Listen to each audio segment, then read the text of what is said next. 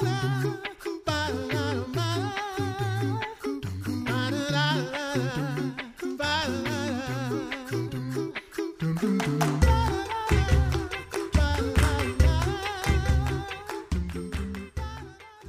listening to The Coffee Hour. I'm Andy Bates. I'm Sarah Golseth. Thanks to Concordia University Wisconsin for supporting The Coffee Hour. You can find out more about Concordia University Wisconsin at cuw.edu. Live uncommon. Information overload or information gluttony. Are you taking in too much information? Is that even possible? Can you possibly take in too much information? We're going to take a look at that topic today. And joining us for the conversation, Mr. Peter Slayton, Manager for Social Media of the Lutheran Church Missouri Synod. Peter, welcome back to The Coffee Hour. Thank you. It's good to be here. And I am not Andy. I'm going to continue that every time I'm on. And Pastor William Cwirla, pastor of Holy Trinity Lutheran Church in Hacienda Heights, California. Pastor Cwirla, welcome back to The Coffee Hour. Hey, great to be here. I didn't know Peter was going to be here, too. We did a great podcast a while ago, didn't we, Peter? I mean, we keep getting paired up together for this sort of stuff. It was like well. It was like sports talk on ESPN, man. It was really good. We're going to see if Andy and Sarah can rein us in a bit here. I think last time not possible. No. Last time we talked, we were baking bread. So. Yes. Yeah. I was or Peter? Not me. I do coffee, and now hot peppers. you what? Whoa! You grow them? Yeah, I'm looking at my grow box right here in front of my computer in my basement. It's my first year. I'm brand new. I've killed most of them, but seven are still alive. Yeah, dude, try the red Sabina habanero. Oh man, it's beautiful. I'm all Scotch bonnets instead of habaneros this year. I did Hobbs last year. Same thing. This is a great example and a good segue to our topic for today. Yes, so much information. Can you take it all? We just have so much information, and it's random too. And sometimes it's random. Let's start with Peter. How has information accessibility changed over the last 3 to 5 decades? And I know you haven't been around for all five of those decades. Yeah, I've been around for four of them. But this question, what actually really came to mind was last weekend, my family was watching The Music Man. And if you've ever watched that musical, classic musical, great movie, one of the main plot points is the seller, the music man, trying to seduce the librarian so that he can make sure that she doesn't out him, doesn't let everybody know that he's a fraud. Because back then in the 50s, 40s, whenever the movie was set, she was like the gatekeeper for information. If you wanted to know something, you went to the library, and the librarian was the one who knew everything. And I'm watching this movie, and it dawned on me. I was like, wait a minute. Do my kids even understand why he's trying to get her to fall in love with him? Why he's trying to make sure that she doesn't, out him? Now it's like, I literally thought I pull out my phone, do a Google search for him on the internet and find what I can find. And there it is. I don't need the librarian. I mean, that you just think about the dynamic there and that massive shift from here's one person in the town who can find out this information, and really nobody else can until, the bad guy comes from the other town and outs him, who's been following along with him, to now where it's like anybody with a phone, pull out your phone, look up anything, and there you go. It's all at your fingertips. Mm-hmm. Yeah, I think Peter makes a good point here. Information is democratized to an extreme extent. I'll give you two illustrations. Peter's example illustrates the first one, the library. I'm 6 decades into this and getting older all the time. But there was when you needed information, you went to the library and you stood in front of a box with drawers called a card file. And you ruffled through these somewhat dilapidated typed cards, looking. Then you went into the book stacks, and there you kind of were immersed in the smell of books, which is really an interesting smell.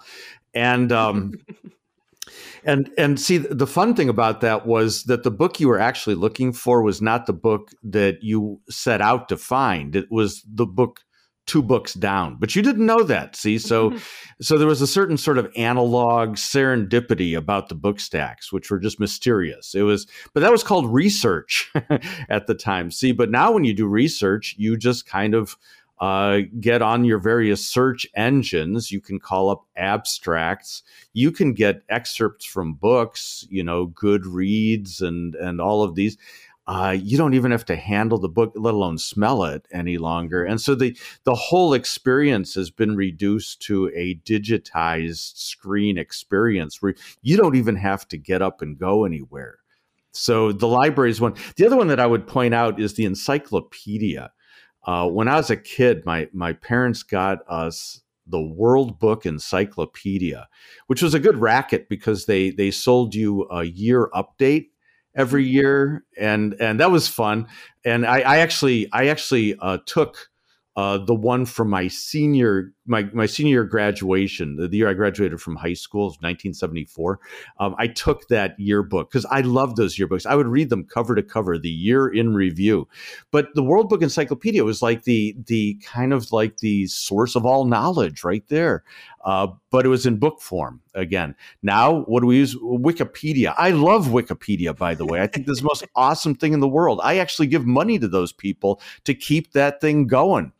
But again, it's immediate, it's unfiltered, it's open source. So it's totally democratized and it's not always reliable. Its reliability is up and down depending on what you're looking for. But, and who edited the article last? Yeah, right. Yep. That's right. Yeah, that's right. I find that it's really great. It's good in science. It's good for science stuff. It's really good for movies. Yeah. Not so good for theology. I wouldn't get your theology from either the Stanford Encyclopedia of Philosophy or Wikipedia. These are not going to help you all that much, but anyway, the point is you have these vast libraries. You have the Vatican Library at your disposal from your study, your laptop, your phone. It's amazing. It is truly a glut of information. Mm-hmm. Do we consume it differently then because it's all available literally at our fingertips? Yeah, I think we do. I think we're in what I would call the information age. Now, what is information? Information is like, it's beneath knowledge. It's just, it's sound bites, it's data, it's stuff, but it's not integrated into anything. When you read an encyclopedia article, you were reading something in context, admittedly somebody's context, but at least it was a context. Somebody had thought about it, but there's no thinking involved. You just kind of slurp up information and then repeat it. And so you get this kind of soundbite knowledge in little bits and pieces. That's way below knowledge. It's just factoids and information. And that's a far throw from wisdom. Wisdom is way, way, way above and beyond that sort of thing. In fact, I have a theory that you don't begin to attain wisdom until you stop taking in this glut of information and start thinking about it. But that's just me. Well, yeah, we definitely consume differently. Being a social media manager, spending a large portion of my day on Facebook, on Twitter, you can just see how people are consuming information.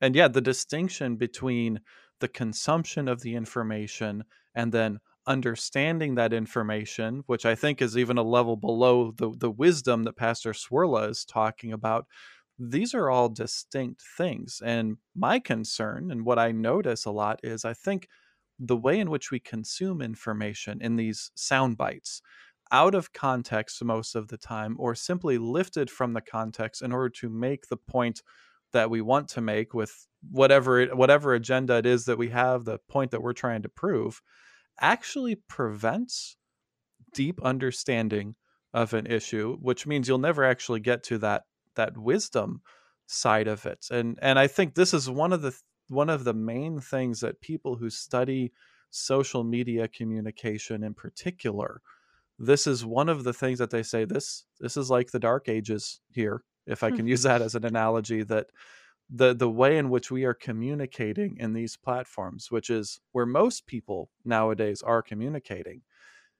is not demonstrating deep understanding of subjects. It's not demonstrating a thorough knowledge, and definitely not wisdom in many cases.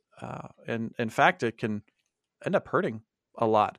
I was contemplating how to share a particular article today to the LCMS social media. And I actually decided I probably am not going to share it at this time, because it won't, the point the article is trying to make will likely not actually come across in the medium of social media, because people will only read the headline or maybe the first couple parts of the article, if they even do that, or they'll read the headline and whatever teaser I put with it, which isn't enough to actually give you context for the article and what it's handling. And the material is big enough that's like, you know, you should actually read all the way through before you comment on this, because otherwise you might miss the point that's being made here. And I came to the conclusion of, well, I'm actually not going to share this, at least not right now, because it's just going to blow up. Mm-hmm. You ever notice how many people comment passionately on posted articles, but it's clear they've never read them? They just saw the headline or the... I've done that. Yeah. That's the problem with this. I do it too. Now, I will admit to commenting on comment streams where I haven't read the comments, because quite frankly, what I have to say is the most important thing on the comment stream. But yeah, and who has time for that? That's a little bit like, you know, arriving late in a bar conversation and saying, okay, can you review the last half hour conversation for me so I'm kind of up to speed? You just sort of dive in. That's conversation. But if somebody posts an article like you're talking about, Peter, and you know, you start teeing off on the article and how, you know, the author is ignorant, blah, blah. It's like, excuse me, did you read this? Or, you know, are you just kind of like bloviating here? This reminds me that when we talk about information in the internet, I think we have to make some distinctions, because the internet is a valuable source of information, as I described it. It saves me a lot of trips to the library. It saves me library fees and extreme overdue fees, which, you know, that killed me in all my studies. But that's when you're talking about, you know, using Wikipedia or researching movies on IMDb. It's good stuff. Or the Stanford Encyclopedia of Philosophy. It's really good. I've learned tons of things on classes that are available on the internet. So we can't paint with that kind of big brush like that. There's a lot of good information. You can actually peruse the Isaiah scroll from the Dead Sea Scrolls, you know, in kind of a real-time experience. You're actually rolling through the scroll, digitally reconstructed. I've seen the original Dead Sea Scrolls. You can't read those things anymore. They're kind of like, you know, but they're oxidized. So it's, but the digital reconstructions are amazing. Or how about the Mars rover? Man, you can look at Mars. I was watching sunset on Mars the other day, and I thought, wow, this is great. But social media, you're really getting to rock bottom there. When it comes to it, that's not a source of information. That's about as reliable as smoke signals. You know, well, I think we're getting to intentionality now. That yes, our consumption of media has changed, but if we're intentional about seeking out those good sources of information that are available, you can, like Pastor Swirla is pointing out, you can learn some fantastic things even easier than you ever did before. But the nature of how we tend to communicate in this digital age doesn't actually encourage you towards that deep learning, towards that deep intentional dive into subject matter with the fantastic resources that are available. So I think that's a big part of this as well, is our culture is encouraging us not to go deep, but man, the tools and the resources, they're even more available than ever if you want to do that. Pastor Swirla, earlier you mentioned that, I think you said that you don't think we get to wisdom until we stop taking in all of this information. And you said, I think I'm alone in that, but I don't think you are. We're going to talk more about that when we come back in just a moment. You're listening to The Coffee Hour. I'm Andy Bates. I'm Sarah Golseth.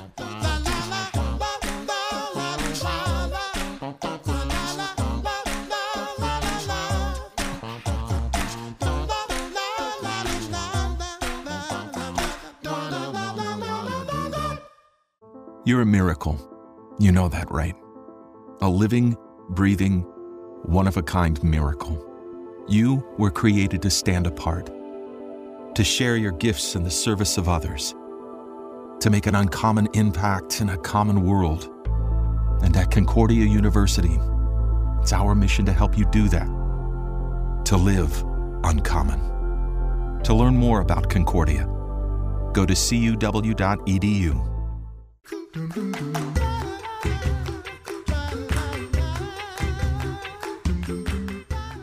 Welcome back to the Coffee Hour. I'm Andy Bates. I'm Sarah Golseth. We're talking about information gluttony. Today we are talking with Peter Slayton. He's the manager for LCMS Social Media, and Pastor Bill Cwirla. He's pastor at Holy Trinity Lutheran Church in Hacienda Heights, California. And before we went to break earlier in the previous segment, Pastor Cwirla mentioned that he said, I don't think you get to wisdom until you stop taking in the information. Is that right, Pastor Cwirla? Did I get that right? Yeah, you need to it's, look at it like this. You go to like hometown buffet or some kind of thing where the food's just laid out all over the place. At some point you got to stop eating and start digesting. And the problem is this is constant eating. This is leading to kind of an intellectual case of indigestion, and so. You have to kind of eventually turn it off and have a good, hard, hopefully prayerful think. And I think that's where wisdom comes in. That's why wisdom is associated in the Bible with age. Us third trimester people are we're in our sixth decade. The age of wisdom is 60. And I begin to understand that. Here's why. At 60, you start forgetting information. The brain's just skipping grooves. That's an old term for vinyl records, by the way. But I understood it. Oh, I did too. They're back. Why? Because analog rocks. Okay, let's just. Yeah. Well, they know your ears tell you the truth. So, but anyway, there's this thing where you start to forget things, but that doesn't bother you so much because you don't need to know factoids. What you need to know is kind of the big picture, the gestalt, the matrix, and that's where wisdom kicks in, because it's information that's been integrated with knowledge that's been tempered by experience, because you've kind of like you've been knocked around a little bit. And now you begin to see how it all fits together. So you may not remember all the names of the trees in the forest, but you understand what goes into a forest really well. See, but in order to do that, you got to turn the volume down once in a while and have a good hard think. Well, you mentioned earlier, you said maybe I'm alone in thinking that. But I think you're not. Brett McCracken, a senior editor for the Gospel Coalition, he's also author of The Wisdom Pyramid, Feeding Your Soul in a Post-Truth World. He developed what he calls the Wisdom Pyramid. It's comparable to the food pyramid that we all had to learn back in grade school about consuming food more wisely. Yeah, but that was wrong, by the way. It was upside it was upside down, as that episode on South Park demonstrated. Wait, South Park is a valid source of information and knowledge and wisdom now? Oh, no. One of the best pieces of culture criticism I know. I mean, unreal. But great example right there. The LCMS does not endorse viewers watching South Park. So the Wisdom Pyramid begins with Scripture on the bottom, God's Word as the foundation, the source we should consume the most. The next layer being the church, both local church and the historical church. I would assume this may include like the church fathers probably. Then the third layer is nature or creation. And the fourth layer is books. So they could be contemporary books or old books. Fifth layer is beauty, the experience of things that both God and man have made. And then the final layer, the internet and social media, like the fats and sugars, the tiny little point at the top of the pyramid is the internet and social media, the layer we should consume in smallest amounts. So what do you think? What do you think of this wisdom pyramid? What do you think, Peter? Well, I like the sugars and fats being at the top. I definitely agree with that. If you're the place where we should be spending the least amount of our time, if we're talking about developing wisdom, definitely there. My question, since I haven't actually read the book, I'd have to see how he handles this. But his first two layers, I'm interested, as a Lutheran, I'm wondering if separating those two is actually the right way to go, because I would want to avoid a me and my Bible kind of approach, that it's just me and my Bible and I can figure all of this out. And as Lutherans, we reject that approach to Scripture, and we say, no, because Christ has defined the church as the body of believers, and Christianity is never done alone. I'd almost want to let's combine those first two layers in some way, to recognize you're never doing this alone. And Scripture, while it is sola scriptura, it is our the authority, it's never actually alone. When I'm me in my closet alone with Scripture, I usually end up with heresy in some form or another. So I don't know how he handles that in the book, but it's interesting. It's like, and I don't know what that would change then moving on up his pyramid, if we looked at those first two layers as actually more together. Let's not separate them out too much. Mm-hmm. Pastor Cwirla? Yeah, I don't know. I'm getting a little sort of a Henry David Thoreau, Walden Pond sort of vibe here. You know, what does it mean to, you know, contemplate creation? I'm all into that. You know, I love that stuff. But here's my problem, is that I think it's maybe the analogy, you know, to a food pyramid: eat more of this, less of this. I don't think it's a quantity sort of thing. Is what do you look for in these various things? And so Scripture and the teachings of the church are not going to be very useful in day-to-day life necessarily. They are very useful in terms of understanding the core of our being, the meaning of our life, who we are, giving our identity. But you know, on a sort of a word for word, paragraph for paragraph basis, even I as a pastor don't read more Scripture or church fathers than I do, you know, other books on other things. See, so I'm not sure that kind of analogy is going to be helpful here. I think the problem is that it's really a matter of knowing. It's an epistemology issue. There's a fancy word. So, you know, how do you learn about spiritual things? Well, you're not going to learn much from creation, really. But you are from the Scriptures, and you are from the wisdom of the church fathers. And so, you know, the matters of faith, third article kind of things. Yeah, you got to be in there if you, because we're spiritual creatures, but we're also creatures in creation. And I think part of reading or getting knowledge from creation is science, which is the best way to understand creation and how it works. And so that's, you know, that's part and parcel of our reading list too. But it's kind of, I think we heard the word, Peter used the word intentionality. There's like, it's going to sources, knowing what you're going there for. Mm-hmm. So when I go to I like social media, you know, I like hanging out and irritating people and stuff, but I don't go there. I don't go there for information. You know, I go there either to sell my stuff or to hang out with friends, you know, but it's that level of engagement. When I go to Scriptures, you know, I want to know about God, and I want to know what God wants to say to me specifically about my salvation.